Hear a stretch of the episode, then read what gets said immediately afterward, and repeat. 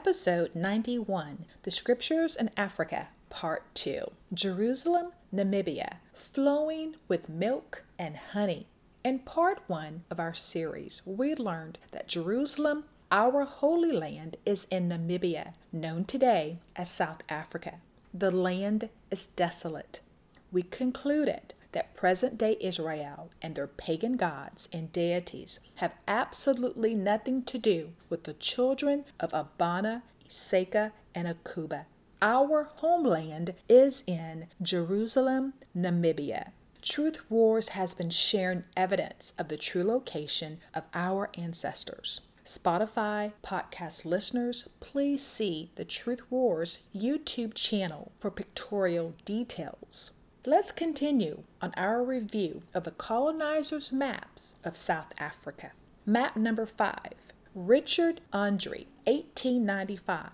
There's Jerusalem, Pella, Elias, Samson's Gate. There's also Karana land, which sounds like Canaan land. Map number 6, Gallica-Berensky, 1887. Jerusalem, Pella, and Lilla Pella at the Orange or Jordan River is dictated on his map. If you travel up or down the road, there is Bethany, Beersheba, and Gibeon. And if you look closely, there's even Jacobus, Jacob or Cuba. And on the same map, there's Rehoboth. Map number 7, Black Adam and Charles, 1854. Jerusalem is here near the Taurus Mountains, and Pella is along the Jordan River. There's Bethany and Rehoboth. On the St. Black Adam and Charles 1854 map, we also see Canaan land and jackals. Map number 8, Richard Kuypert and Paul Sprigade, 1893. He shows Jerusalem and Pella, Bethany, Beersheba, Gibeon. On the same 1893 map, there is also Rehoboth, with Windhoek, the capital of Namibia. Map number 9, George Bacon Orange Free State Map 1900. There's Jerusalem and Pella. Map number 10, Paul Sprigade and Mac Morsell 1912 map. There's Jerusalem. Map number 11, Francesco Marmochi 1858. He shows Jerusalem, Pella, and Bethany. There are 11 maps of the colonizers showing our homeland of Jerusalem in Namibia, in the now called land of South Africa. Jeremiah 9 and 11, the father said that Jerusalem would be desolate and with jackals. Jerusalem today is desolate. Present-day Jerusalem in Israel is not desolate. And in regards to the jackals, let's explore those jackals a little bit further. LiveScience.com states, the black-backed jackal stays mostly in the savannas and the woodlands. There are two discrete populations. One lives at the southern tip of the continent of South Africa, Namibia, Botswana, and Zimbabwe. The other is found along the eastern coastline, including Kenya, Somalia, and Ethiopia. PubMed.com article titled Black-Backed Jackals are natural host of Babesia rossi, the virulent causative agent of canine babesiosis in sub-Saharan Africa. It states that Babesia rossi, which is transmitted by the Haemaphysalis spp and is highly virulent to domestic dogs, occurs only in sub-Saharan Africa. Since dogs are not native to the region, it has been postulated that the natural host of B. rossi is an indigenous African canid. News.uct.ac.za article titled, New Study Reveals the Origin of African Jackals. This study involved researchers from the Iziku Museums of South Africa, UCT, and Spain's University, the National Museum of Natural Sciences, and the Institute for Research in Environmental Sciences in Oregon. It was made possible thanks to the fossils from the early Pliocene locality of Langbangwig on the west coast of South Africa. These fossils included a well-preserved, nearly complete skull, several jaws, decidual teeth also known as milk teeth, parts of the neck, forelegs, and hind legs. They represent the largest sample of canids in Africa to date, beginning with its arrival on the continent years ago. SafariasAfricana.com states about what's going on in the continent now with jackals. They state, all jackal species live in Africa, albeit in different regions. Black-backed jackals like mostly in the savanna, but are also found living in woodlands. These species can be found either in the southern region of the continent in countries such as Botswana, Namibia, South Africa, and Zimbabwe, or in the eastern parts of Ethiopia, Kenya, and Somalia. Jerusalem is desolate. The current Jerusalem, Namibia, and many key scriptural lands are desolate, and South Africa, or the land below the equator, inhabits jackals. Jackals are indigenous to South Africa and the continent of Africa. The land below the equator is the promised land given to the descendants of Shem. The Father promised them, or promised us, a land flowing with milk and honey. When we look at these maps, man can't grasp on paper the massive or colossal size of the entire continent of Africa. It is indeed the largest continent, but the colonizers will never admit it. Exodus 3:8. And I came down to deliver them out of the hand of the Egyptians, and to bring them up out of that land unto a good land, and a large land, unto a land flowing with milk and honey, unto the place of the Canaanites, the Hittites, the Amorites, and the Perizzites, the Hivites, and the Jebusites, a land flowing with milk and honey.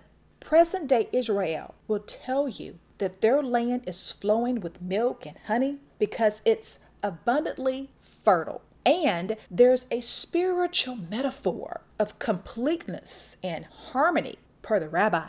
What? We can thank the Father for the maps of the colonizers because they tell a different story. Researchers tell a different story. Let's explore the elephant. VividMaps.com shows an estimated population of 27 million elephants in the continent of Africa in the early 19th century. By 2012, the estimated current population of elephants came to 410,000 to 700,000. Gerhard Mercator, in his 1512 Nova Africa Tabula map, shows elephants and another creature that looks like a jackal. Sebastian Munster, 1552 map. There's an elephant in what we call today South Africa. And yes, there is a European giant in the land as well. William Bloch, 1552. He shows on his map multiple elephants in Africa. Henrik Bunting, 1597. He writes elephants on his map in South Africa. The map is described as Henrik Bunting's Map of Africa from Travel Through Sacred Scripture, Magdeburg, Germany, 1597. Emanuel Bowen, 1747 map. In South Africa, he shows a river of elephants. Elephants are the largest living land animal, and they can be seen throughout East and South Africa. OurWorldInData.com states, there were 26 million elephants in Africa in the 1500s, but by 2015, the number decreased to 415,000 elephants. WorldLife.org states there were 10 million elephants in the continent of Africa by 1930. Now, due to poaching, there are approximately 400,000 elephants in the continent. In 2016, the IUCN reported that Africa's elephant population had seen its worst decline in 25 years, mostly as a result of intensified poaching for ivory. In East Africa, elephant populations have nearly halved in a decade. Botswana is currently home to more elephants than any other African country, and Southern Africa remains a stronghold for 293,000 or 70% of the estimated remaining African elephants. Elephant scientific classification per seedworld.org states, Prim elephas inhabited the open, wooded savannas of East Africa during the Miocene epoch around 20 million years ago. Now, of course, it was not a million years ago, but just a few thousand. Mammoths originated in the warm, forested areas of Africa during the Pliocene epoch. These large animals migrated to Europe, Asia, and North America. Mammoths lived until the end of the Ice Age. The African elephant originated in Africa. Today, the African elephant is the largest living land animal. The Asian elephant originated in Africa and migrated to Asia, where the species resides today. See the pattern. It starts in Africa and happens to migrate or move somewhere else. NationalGeographic.com. Poaching for the illegal ivory trade is the biggest threat to African elephant survival. Before the Europeans began colonizing Africa, there may have been as many as 26 million elephants. By the 20th century, or the earliest 20th century, their numbers had dropped to 10 million. Hunting continued to increase. By 1970, their numbers were down to 1.3 million. Between 1970 and 1990, hunting and poaching put the African elephant at a risk of extinction, reducing its population by another half. In the years since, poaching has continued to threaten both species. The savanna elephants declined by 30% between 2007 and 2014, while forest elephants declined by 64% from 2002 to 2011 as poaching worsened in Central and West Africa. In 2021, the International Union for Conservation of Nature recognized them as separate species for the first time, listing the savanna elephant as endangered and forest elephants as critically endangered. As few as 400,000 elephants remain today. The Atlantic in 2012 article titled, "What is it about an elephant's tusk that makes them so valuable?" The New York Times reporter Jeffrey Gentleman describes the carnage, both animal and human, in harrowing detail. Last year, he writes, broke the record for the amount of illegal ivory seized worldwide at 38.8 tons, equaling the tusk for more than 4,000 dead elephants. Imagine the millions of elephants in our land, and 4,000 elephants equals to 38.8 tons of tusk or ivory. And let's not forget that our ancestors were sold as slaves along with our elephants' tusk. So we can conclude that there were at least 20 million plus elephants in the 1500s and the 1900s. And their tusks were a major trading commodity along with our ancestors. How do you drop from 26 to 27 million elephants to a current count of only 400,000 approximately in 500 plus years? The colonizers, they love killing elephants for ivory and for sport. Just imagine how many elephants were in this massive land that was ours. When the 12 tribes of Akuba were there, I'm sure we can estimate at least 100 million elephants at a minimum in the continent. Imagine 50 million just in South Africa alone, in our region that was promised to us from our father. This actually sounds like a real land flowing with milk and honey. PBS.org states, Female elephants carry their developing young for 20 to 22 months, longer than any other mammal. When the calves are finally born, they are massive, weighing between 150 and 230 pounds. And that's only the beginning. Elephant milk is incredibly rich. And for the first 4 months of their lives, when they're feeding only from their mothers, elephant calves consume nearly 20 pints of milk a day. Drinking that much milk results in gaining nearly 30 pounds a week. Elephant milk is loaded with many nutrients. And the colonizers tell us that humans are not able to digest elephant milk, but we were told and are told that cow's milk is needed for calcium from an infant to adulthood. The millions of elephants in South Africa and the milk being produced to feed their young was massive, massively flowing milk. Milk not made up as a spiritual meaning, but actual milk flowing from the millions of elephants in our homeland. You guys, this is freedom. Truth is setting us free. This is the land flowing with milk and honey. But they tell us we should be drinking cow's milk.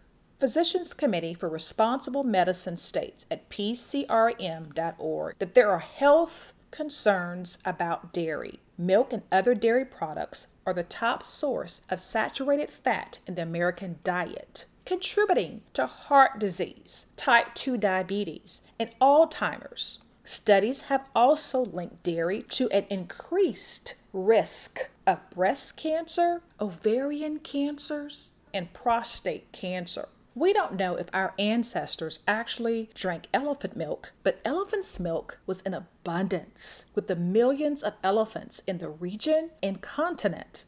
In regards to cow's milk, Africans did not drink cow's milk, and we shouldn't be drinking it either, especially if it causes diseases and other health ailments. In an interview with Dr. Sebi, he states the following with naturalherbremedy.com. Please note, we do not endorse any Dr. Sebi products, but these details of this interview are for educational purposes only. The interviewer asks Dr. Sebi, in his book, Let's Get Well, Paavo Airola states that people of African descent are not programmed or cannot digest milk, cheese, and other dairy products. Could you elaborate on this? And Dr. Sebi says, yes, this is the reason for establishing the African biomineral balance. When Mr. Paavo made a statement, we are not programmed to digest milk if you're African descent, I understood clearly what he was saying, but many of the readers of the book did not, primarily because there is a part of the whole healing process needed to be considered and was never brought to the forefront. Whether they were not as awakened or whether we just ignore it, the aspect is genetics. Genetics is very important because here, Mr. Paavo is showing us that if your ancestors are from Africa, your body is not programmed to digest milk. So there must be a difference with the African race and other races of people. That is his genetical structure. This is the very foundation on which the USHA Research Institute was built. The edifice is built and based on genetics. It necessitates a substance to be developed that would be consistent with the particular genetical group. This has not been considered by nutritionists or pathologists, and this is the reason why we at the USHA Institute feels that they have not really arrived at a point that could complement as well as they would like to, because they have not considered genetics. Genetics is very, extremely important. Why? Because everything on the planet is constructed genetically different, placed in a particular environment and on specific geographies. Like for instance, we talked about genetics and environment. They're all related because the gorilla lives in Africa where the temperature is warm.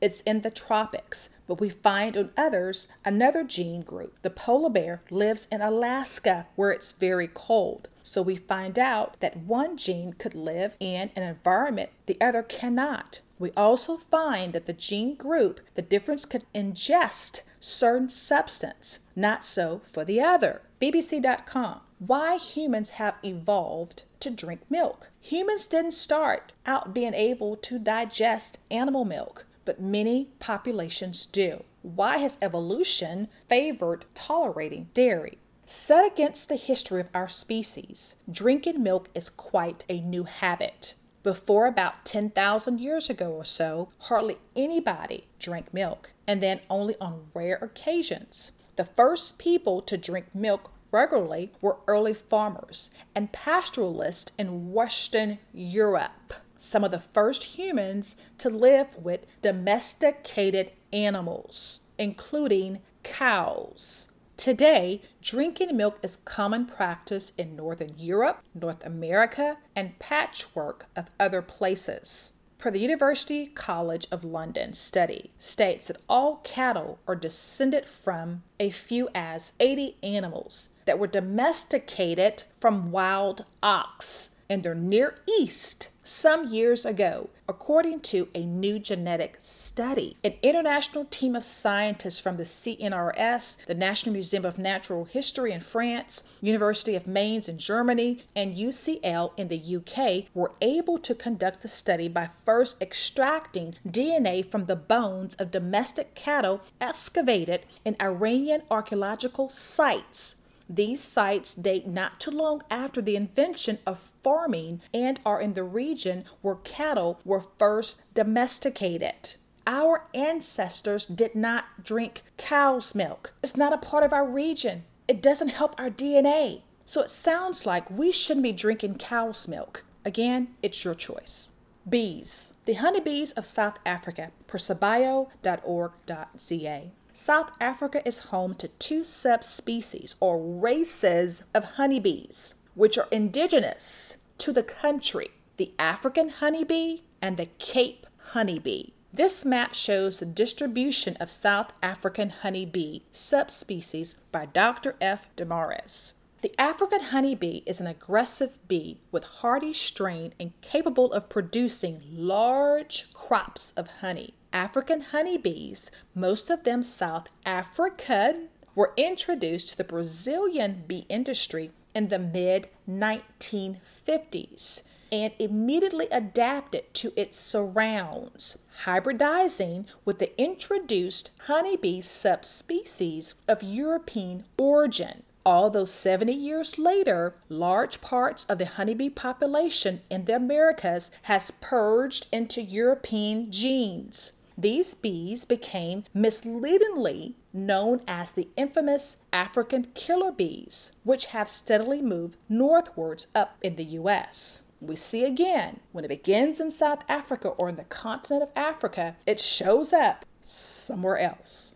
The Cape honeybee tends to be more of a docile bee, although can also become aggressive when provoked. The Cape honeybee can be distinguished by a number of features. One of them, although a rare, inconclusive one, is a darker coloration compared to the African honeybee. This is the reason why some people refer to them as black bees. However, dark abdomen in honeybees can be caused by age and temperature during the brood phase, and other features should be considered to correctly identify the subspecies. Genetic diversity of the honeybee in Africa. Microsatellite and mitochondrial data per nature.com states a total of 738 colonies from 64 localities along the African continent have been analyzed using the DRAL-RFLP of the COI-COII mitochondrial region.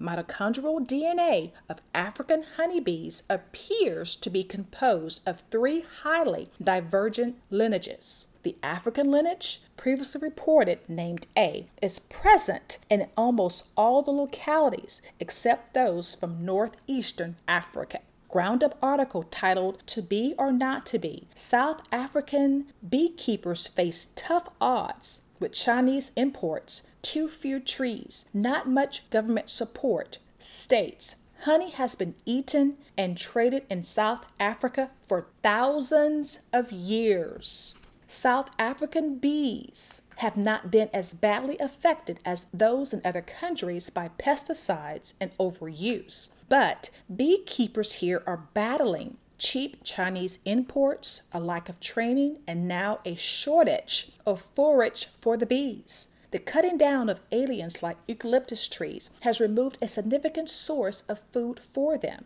Beekeepers have been moving hives from field to field for pollination for over 5,000 years. But bee culture has been a thing since 4500 BC, they say.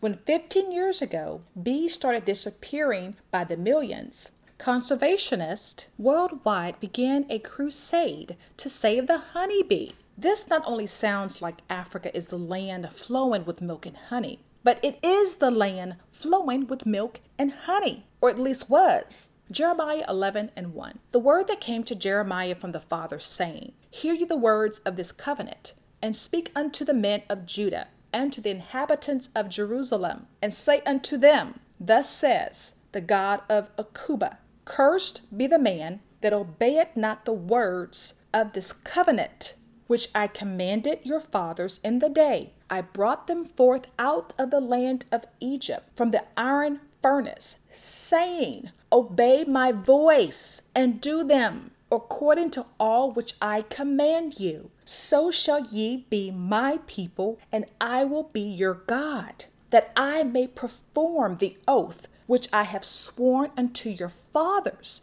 to give them a land flowing with milk and honey, as it is this day. Then answered I and said, So be it, O God of Abana, Iseka, and Akuba. Jerusalem, Namibia, is the land, or was the land, flowing with milk and honey. The region of South Africa is flowing, or was flowing, with milk and honey. The continent of Africa, flowing with milk and honey. We don't need a spiritual message or metaphor of how their Israel is flowing with invisible milk and honey. When our land was the land that actually flowed in abundance with milk and honey in massive quantities. But today, our land is desolate with only 400,000 elephants left in the continent, and the honeybees have been pimped out to the world. Conservationists are having to step up and save our elephants and our bees before they all become extinct. Jerusalem, Namibia was and is our land, flowing with milk and honey, period. The Scriptures in Africa series continues with part 3. And don't forget to subscribe to our Truth Wars YouTube channel to see the pictorial evidence of this series. As we seek truth, please seek truth with us. Please send questions or comments to info@truthroars.com. We don't claim to know everything. We just seek the God of Abana, Iseka, and Akuba that does know everything. Let truth roar, let truth reign, let truth speak, and let truth set you and your entire family free. Truth roars. Truth reigns, truth speaks, truth sets me free. Please see our podcast disclaimer at truthwars.com, and don't forget to subscribe to our YouTube channel.